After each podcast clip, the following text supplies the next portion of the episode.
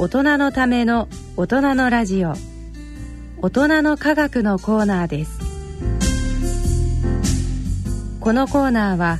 日経サイエンス発行人の吉川和樹さんにご出演いただきます。進行は山野博子さん鈴田春奈さんです。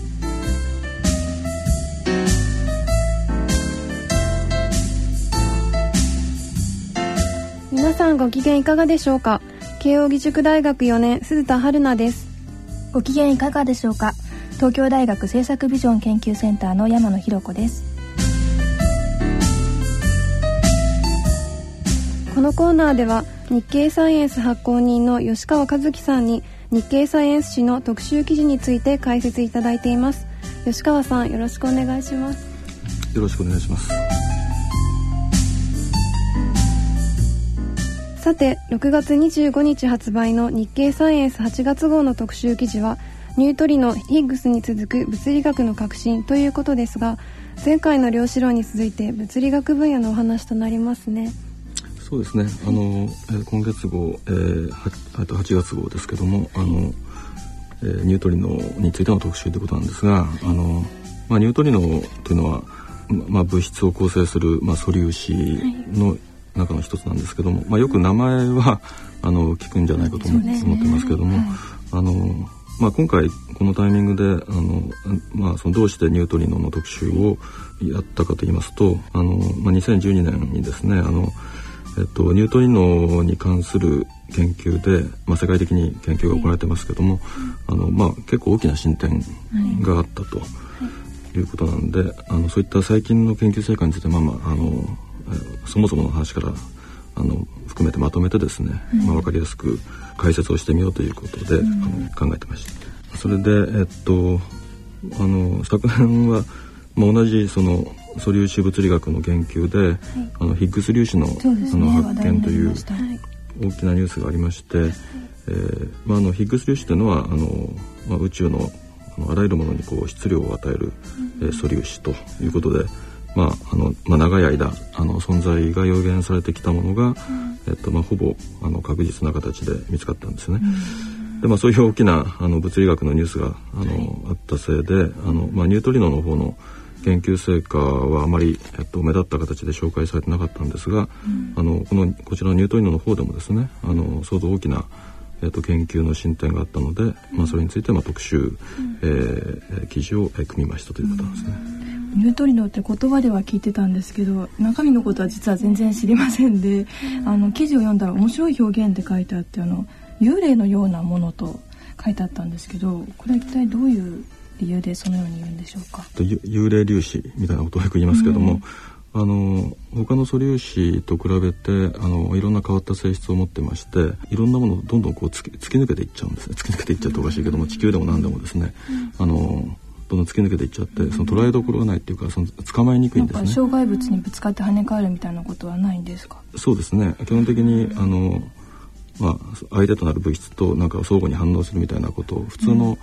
えーと、素粒子、まあ、電子とかですね、うん、あのそういうものはそういうのは起きますけれども、はい、あのニュートリノっていうのはそのもともとその電荷っていうかそのプラスマイナスの電電気を持っていないというふうなこともあり、うん、えーと、あの極めてあのどんどんすり抜けていっちゃうと。だからなかなかあの使いもあの捉えどころがないと、うん、それでしかもなんかその質量がほとんどないらしいんだけどひょっとしたらああの、えー、質量がそういうあるかもしれないみたいなことがずっと言われてましてですね、うん、なかなかその正体がつかめない素粒子の中でもですね、うん、あのそういうものだったんであの、まあ、まあ、幽霊粒子とかですねそういう方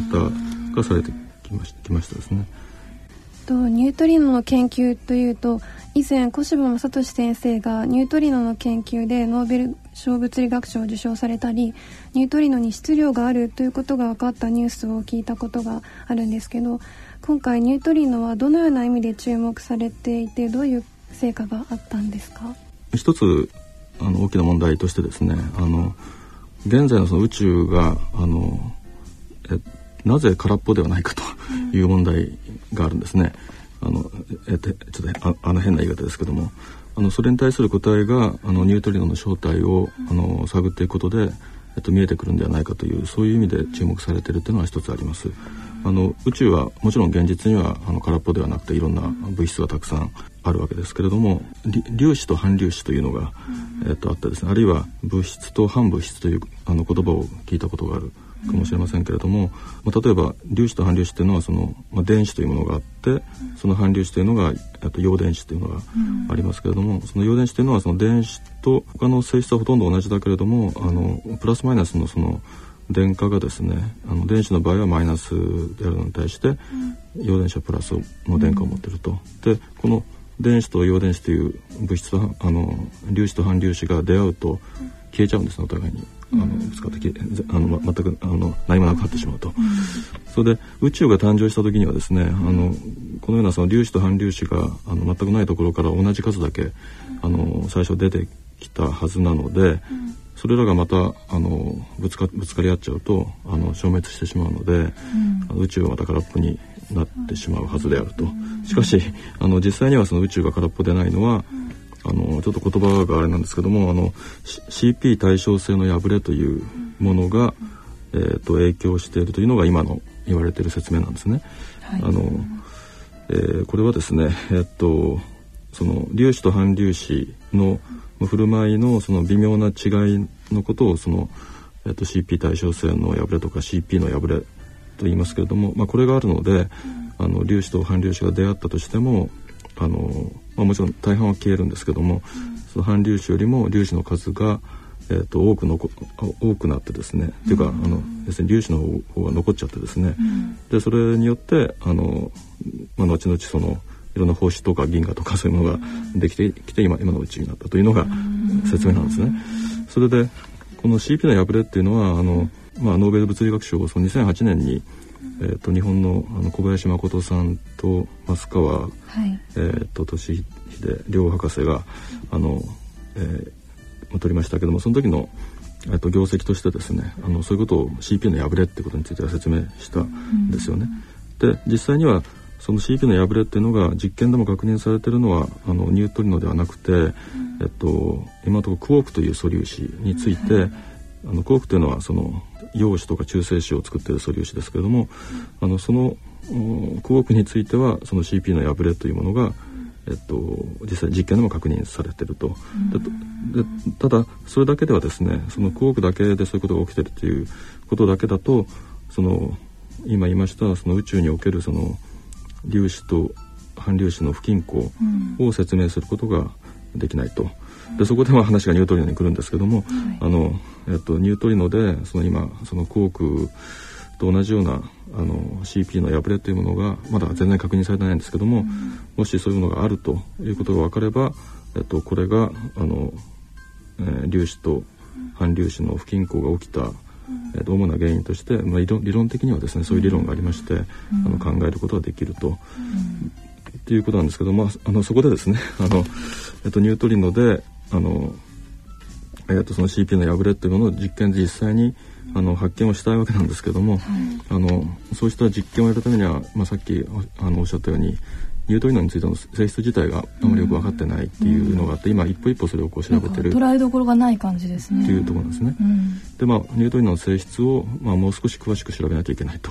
いうことで、うん、あのまあいろんなステップがありますけどもその、まあ、昨年出てきた成果としては、あのニュートリノのその性質を表すこれもちょっと言葉があれですけどもあの、えっと、混合核という混合というのは混じり合うで核は角度の核ですね、うん、そういうあの性質を表すものがありまして、うん、と、これは何かというとあのニュートリノには、えっと、3種類あるとい。うことで、はい、えっと、電子ニュートリノと、それからミューニュートリノとタウニュートリノという、あのおそらくそういう順番に質量があの、えっと、違うということで、まあ、3つあるんですが、はい、実際ニュートリノを観測すると,、えーと、この3つがお互いにこうあの電子ニュートリノがミュートリノになったりとか、うん、また戻ったりとかなんかそういうあの要するに混じり合った形で観測されるんですよね。であのそういうものをしその混じり合うのを決めてるのはままさにニュートリノの性質なんですけれども、うん、あのそういったあのことについて、まあ、ずっと少しずつ調べてきてるんですが、うん、あの今言ったその混合核というのが、うん、あのによってそのニュートリノのそのえー、と変身あの他のニュートリノに変わるといったことがそういう頻度が決まってくると、えー、それがあの今後というのは3種類あるんですが、えっと、今まで日本を中心とする研究で3つのうち2つまでは大体分かってたんだけど最後の1つが分かっていなかったと。それがあの、えっと、昨年、えっと、2012年にえっと、おそらく3番目のやつはこうであるというところまで分かったという意味で大きな、えっと、進展があったというのはだからまあかなりいろんなあの、まあ、これからまたいろんなあのことを調べなくちゃいけないんですけども、ニュートリノについて、えー、と一つ大きなことが、えー、一つのステップとしてあの分かりましたと。いうのが、その混合している状態っていうのは常に一定ではないわけですか？そうですね、はい、あのずっと変わるしあの時間によっても変わりますし、うん、ニュートリノがそのどういうところを通っていくか、はい、例えば地球の地面というか、うん、そういう固体のところを通っていくのか、うん、あるいはあのそそういう真空みたいなのを通っていくのかによってもあの変わ変わってくるんですね。まあ去年はそういうことがあったと。はい、ニュートリノっていうのは具体的になんかどういうふうにして発見されるんですか？あの幽霊幽霊粒子というぐらいで、なかなか捉え捉えられないっていうのが基本なんですけれども、あのまあ、そそれでもねあの、えー、っと非常に低い確率なんですけれどもあのその水の中の、えーえー、その水とかですね、あのいうなると反応してそのニュートリノが一応相互相互作用を起こして、でその光を出す。みたいなことがたまに起きます。でそれを一生懸命あのあの大きな装置を、えー、用意をしてですねあの調べるんですね。あの有名なのはあのえっと神尾関デとかスーパー神尾関デという、えー、まああの小柴先生がにあのノーベル賞取られたのはあの、まあ、神尾関デという装置でこれはもう本当に地下のあの何百メートルっていうところに、えー、大きな巨大な水槽を用意していてでそこからニュートリノが 入ってきて、で光が仮に出るとその光をその、えー、あのキャッチするためのあの極めてその高い精度のあのセンサーですね。それをたくさん作って周りにその水槽の周りに置いといて、でそこで光が出たらオリニートミが来たと。いうのが分かるみたいなそんな感じであの調べるんですね。ニュートリノはたくさん存在はしてる、ね、たくさんは存在はしてるんですね。ただ検出できないということですそうですね。宇宙には本当にあのいろんな素粒子粒子ありますけれども、ニュートリノは本当光光光の正体であるその光子ってありますけども、それに次ぐぐらいのあの数としてはですね、あのたくさんあるんだけども、あのまあ何度も言いますけど、なかなか捉え検出はできないということですね。ありがとうございます。あと他の記事でちょっと興味深いなと思った記事があるんですけど、チャウシェスクの子供たちのお話についても説明いただけますか？はい、えっと、まあ、チャウシェスクの子供たち、あのチャウシェスクというのは、あの、えっと、ルルーマニアで、そのかつて、はい、まあ。独裁者というか、うん、あの、まあ、大統領を長年やってて、まあ、1989年まで、あのチャウシェスク体制っていう政権が続いて、あの、まあ、まあ、有名なあれですけども、まあ、そこのそこであの、まあ、人口を増やすという政策が強力に進められていたんですね。でまあところがやっぱりその無理があってですねあの、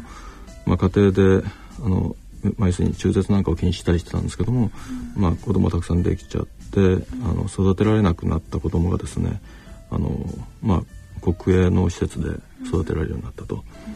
でまあそまあ、その後も、まあ、たくさんの子供がその施設で育てられるような状態があの、まあ、続いていたんですね。でそ,、まあ、そうした中でですねあの、まあ、例えばその、ままあ、個人のようなそういうそう施設で育てられる場合と、その施設ではなくてその里親に出されるような形であの家庭の中で育てられる場合にあのまあそれをこう比較することによってですね、あのまあ、つまり子供が育てられる環境によって、まあ、子供の発達とか成長にどんな影響があるのかと、まあ、いうことについてですねあの大規模なあの調査研究があの、まあ、10年前ぐらい 2000, 2000年ぐらいから行われ、まあ、アメリカの研究者を中心に行ってですねであの、まあ、その結果についてのレポートなんですね。それで施設で幼少期を育った場合と、それから里親に預けられた場合の皮下研究といったものは、まあ、従来もあのあったんですけれども、まあ、その場合あの問題になるのがその、えっと、選択バイアスって言われて、まあまあ、養子とか里子になった子どもとはもともとどちらかというとまあ問題の少ない子どもが選ばれていたのではないかと、そういうまあバイアスの問題があったんですね。で今回はその、まあ、今言ったようなことで、えっと、たくさんのその、まあ、親から捨てられたというかそういう子供が児童がいましたのでもともとはその大半が施設に入れられるところを、まあ、そこでちょっとあの研究グループとしてはその里親家庭に半分ぐらい。あまあ、半半分。無作為に選んで無作為に選んで半分で半分は施設みたいな形でですね、まあで無作為ですね。だからバイアスができるだけかからない形で振り分けて比較をすることができたと。それでもってその成長とともにあの、まあ、脳の機能なんかも含めてですねあのいろいろ調べてあの結果を報告していると、まあごく簡単に言うとその結果というのはあの、えっと、はっきりしてるんですけれどもその、まあ、生まれて初期の段階でですね例えば 2, 2年間を施設で暮らした子どもというのは、まあ、里子になった子どもあるいは、まあ、全く施設なんかに入ってない普通の子どもと比べて、まあ、やっぱりその知能の発達が遅れる傾向があったということですね。それから幼少期にはそのあの臨界期というそういう時期があって、まあ、この間にそのと、まあ、親、まあ、この場合里里親ですよね、はい、によってまあその親密なこう感情的なあの、まあ、触れ合いに、があることで、まあ、そのことがその発達において重要なあの脳の発達とか脳の神経の発達とかですね、あのそういう社会的なそのなんか、えー、と発達の基盤みたいなのが作られるんだけども、まあと言われてたんですけども実際にそういう臨界期というものがですね、まあ、その 2, 2年目ぐらいまでに、あの確かに存在するということが、まあ、今回の研究から証明することができたといったような内容が紹介されてますね。数でいうと10万人ぐらいの方々が児童期という子さんですねなってるということは、相当大規模な調査ですよね。そうですねあのそういう実例をですねたくさん拾うことができたということだと思います。さて最後に次号8月号の特集記事についてご紹介いただけますか？はいあの事後予告としてあのが考えてますのがあの超感覚の秘密というタイトルなんですけども、まあ、あの感覚の話ですね。人間の、まあ、人間の感覚の、まあ、いろんな不思議な、うん、あその不思議さについてですね、まあ、いろいろと、まあ、面白い興味深い話を、まあ、まとめて紹介したいと,、えー、と思ってます。あのまあ、極端な例なんですけれども例えば、えっと、目が見えなくなった人がですねその音を手がかりに、まあ、ちょうどあのコウモリとかイルカがあの音によって跳ね返ってくる音を聞くことで障害物を認識したりしますけれどもそれと同じようなことができる人がいるとかですね。視力を失った人が脳の別なところをあのちょっと種類の違う知覚の作業に使うことで、うん、まあ、おぼろげながらこうその字を読んだりとかですね。あの障害物を受けたりするとかですね、うん、まあ、ひょっとしたら健康な人もですね、あのこれまで分かっていなかったような五感って言いますけども、はい、まあ、それとちょっとこう違うようなですね、第六感とは言いませんけどもそういうものが、あの認識できるようなものがあるんではないかとかですねそういったことがかなり最近脳科学の研究によって分かってきたので、えっと、そういったものに関する特集を考えてます。ありがとうございます。日経サイエンス9月号は7月25日発売となります。また次回のこのコーナーの放送は8月17日となります。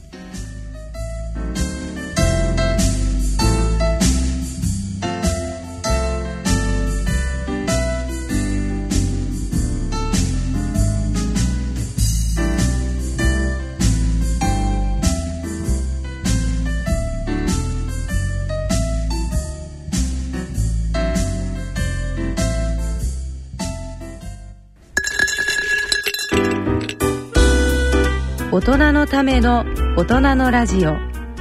教育と犯罪のコーナーです。このコーナーは教育学博士の安倍賢人さんに進行いただきます。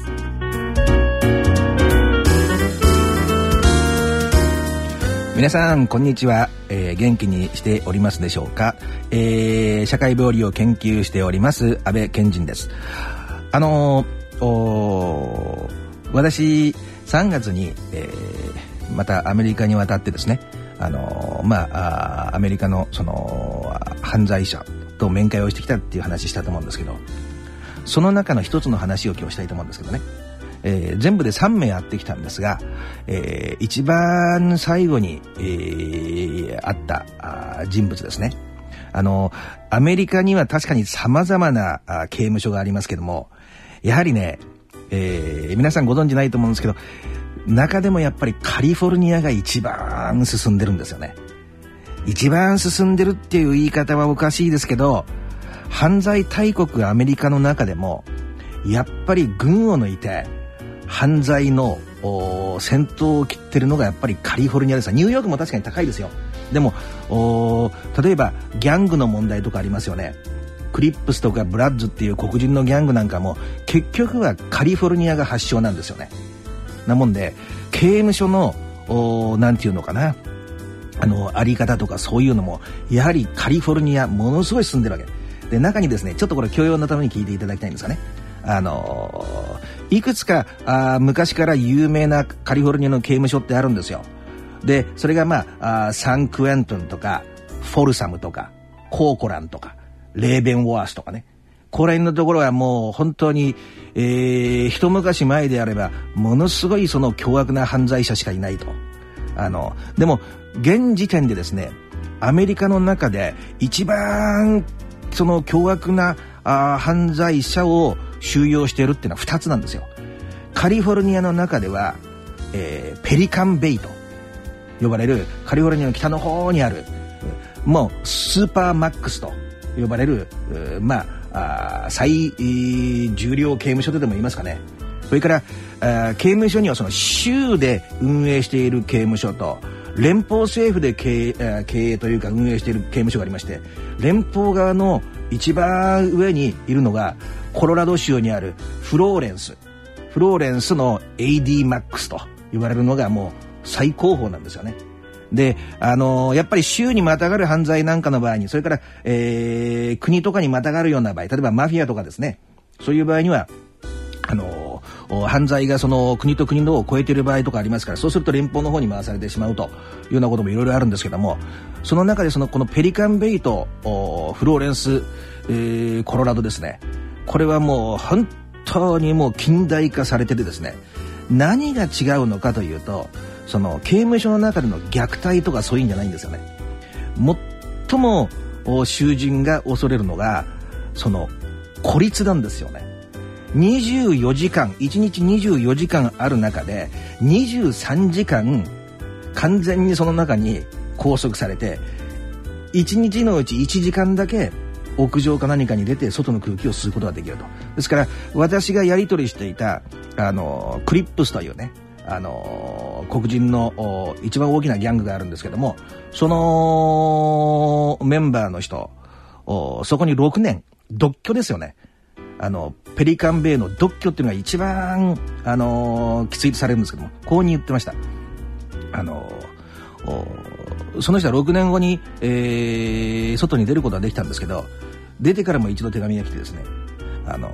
今はちょっとねあのずっとその建物の中にいて日に当たることが全くなかったんでねのんびりと毎日少し日に当たってるんでやっと肌の色が元の色に戻ってきたと。ここお分かりですか？黒人の方ですからもともと肌の皮膚はあのものすごい濃い褐色なわけですよね。ですけどもその濃い褐色の色が汗てしまうほど何て言うんですか日に当たることすらない状況に毎日置かれるというのがまあまあ、いずれにしてもアメリカで一番進んでる、えー、フローレンスとペリカンベイではあ行われてる、えー、形のやり方ということですね。で、あのー、私があ先日会ってきた人間はその中でも歴史的にはですねカリフォルニアの中に唯一、えー、死刑を実施する刑務所があってそれがサンクエントンとサンクエントンという名前なんですけどそこはもう元からやっぱり3本の指に入るほど凶悪なあ刑務所だったんですけど凶悪な犯罪者を収容する刑務所だったんですが今はねあのだいぶなんて言うんですかねこの穏やかな人たちとかを混ぜることによって、えー、そこまでね、えー、レベルの高い収容者の刑務所ではなくなってるんでだいぶ中に入ると雰囲気が違いますけどもそこで私ある一人のねある死刑囚の人物にこの間会ってきたんですよね。もう手紙では随分やり取りをしてましてあのー、まあ言ってみましたらあストーカー殺人っていうことが昨今日本のニュースでも取り上げられますけどもその最も先駆けといいますかね。あの実際にその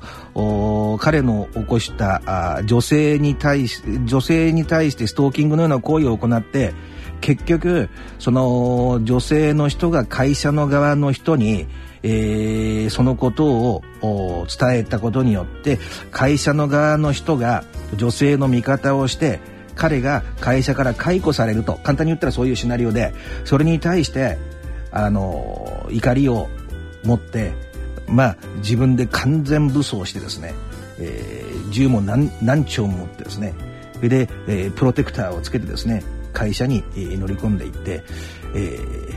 ー、射殺した被害者の方は7名だったかな？あ11名だったかな？でまあ私はそういう具体的な人数がどうのこうのっていうことを相手にしてるんじゃないんで。それで、えー、この間会いに行ってきたんですがね。あのー、サンクエントンって本当にねここが刑務所なのかと疑うぐらいものすごくいい立地条件のところにあるんですよね。あの言ってみたらサンフランシスコの北30分ぐらいのとこでしょうかね。穏やかなね水辺に面した。本当に何て言うんですかね。あのその刑務所という事実を知らなければ本当に穏やかな半島の部分に乗っかっている刑務所なんですけどね。でただそこがね実質はそこから数多くのプリズンギャングとかですね。あのギャングの元の本当のその創設者のような人間が白人のギャングも黒人のギャングもメキシコ系のギャングも全てそこから生まれてるというそういう歴史があるということを知ると若干その穏やかさが逆にね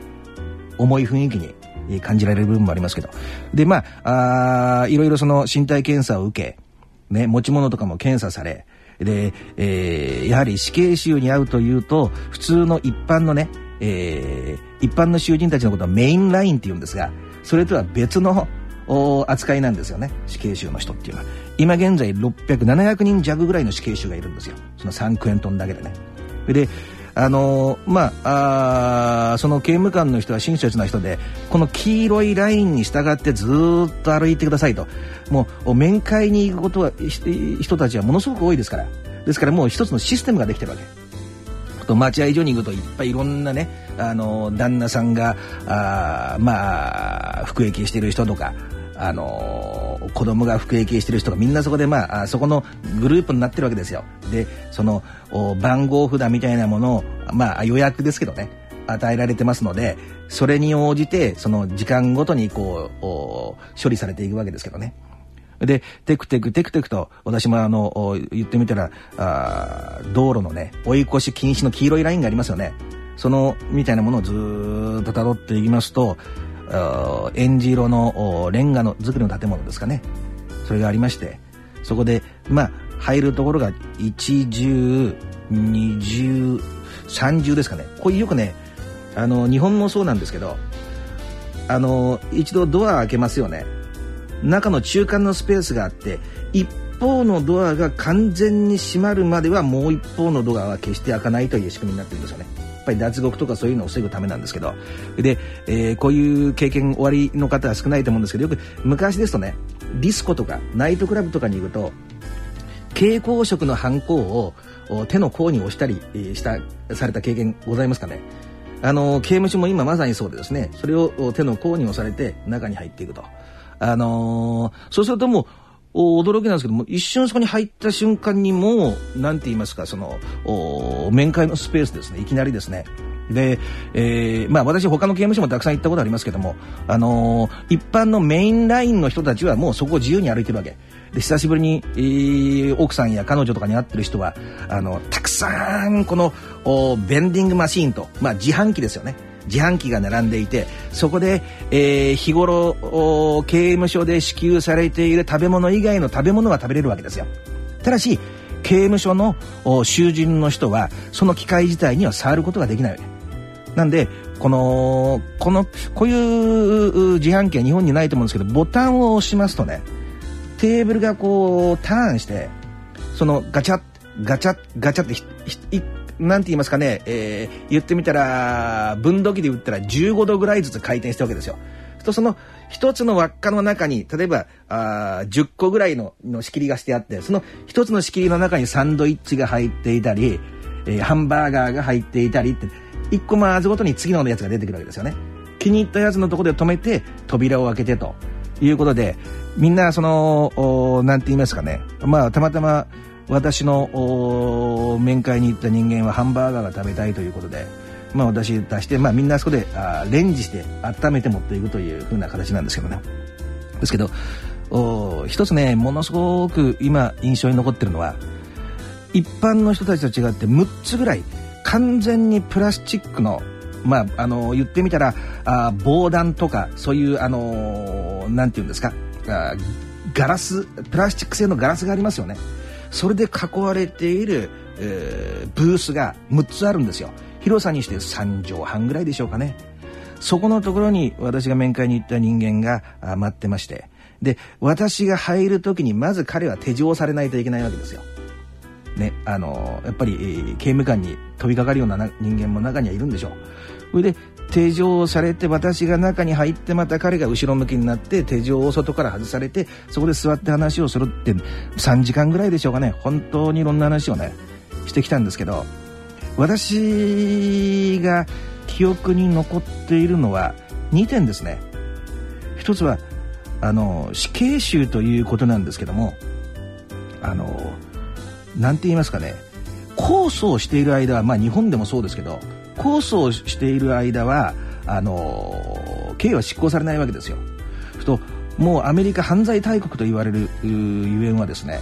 あのものすごく一つの事案を処理するのに時間がかかるわけ。そうするとまず地方の裁判所があって州の裁判所があってその上に連邦があるわけですよ。そのもう彼が事件を起こしたのももう25年ぐらい前ですかね。で、えー、彼が言ってたのは私のところに面会に来たのは弁護士以外にはね1991年以来あのあなたが初めてですよっていうような話なんですけどね。でだけどもいまだに彼のケースですらあの連邦のレベルまで上ってないからでもうすでに20年以上受刑生活を送っていますからまああとはまあ皆さんが想像していただきたいんですがね。それが一つとあともう一つ私がものすごく気になったのは彼じゃなくて彼の後ろの我言ってみたら我々の隣のブースですよね。に座っていたあ黒人の人ですよね。やはりあのその人によって受け止め方が違うんだと思うんですけども私が会いに行った人間っていうのはちっちゃい時からやはりネグレクトの状態に置かれていてそういう感情をねシャットアウトするのがもう本当にちっちゃい時から自然のようにできるような体質なんですよ。ですから心の中全然整理しているのでえー、悪夢ようなのようなものを見ることがあるかいや全然ないと。ですけどその後ろにいた黒人の人間ですね。まあ年齢にして60手前ぐらいでしょうかね。やはりものすごくこの目が追い込まれている目をしていたなと。いう、えー、かなり5人5人6人ぐらいでしょうかね。ひょっとしたら、えー、刑が近づいているという可能性もありますけども。やはりその目自体はですねあこれからやっぱり、えー、死を意識しているなっていう顔をねしていたのがあの言葉よりもなんかそのその人の持っている雰囲気とそのやっぱり目ですよね。心を映す鏡と言いますけど。ただそれに関してね私がいいとか悪いとかそういうことではないんですけどもやはり本当に正直に私が思うのは人の領域や命をもしその人が犯さなかったらその場所に置かれることはないわけで。なんでたとえどんな事情があるとしてもやっぱり犯さず犯されずなんだと。他人の領域他人の命をやっぱり、えー、に踏み込んでしまうということが自分を今の状況に、置いているんだという認識をねなんかもう一度強く理解してほしいなっていうふうなあ気持ちを持ったのを覚えてます。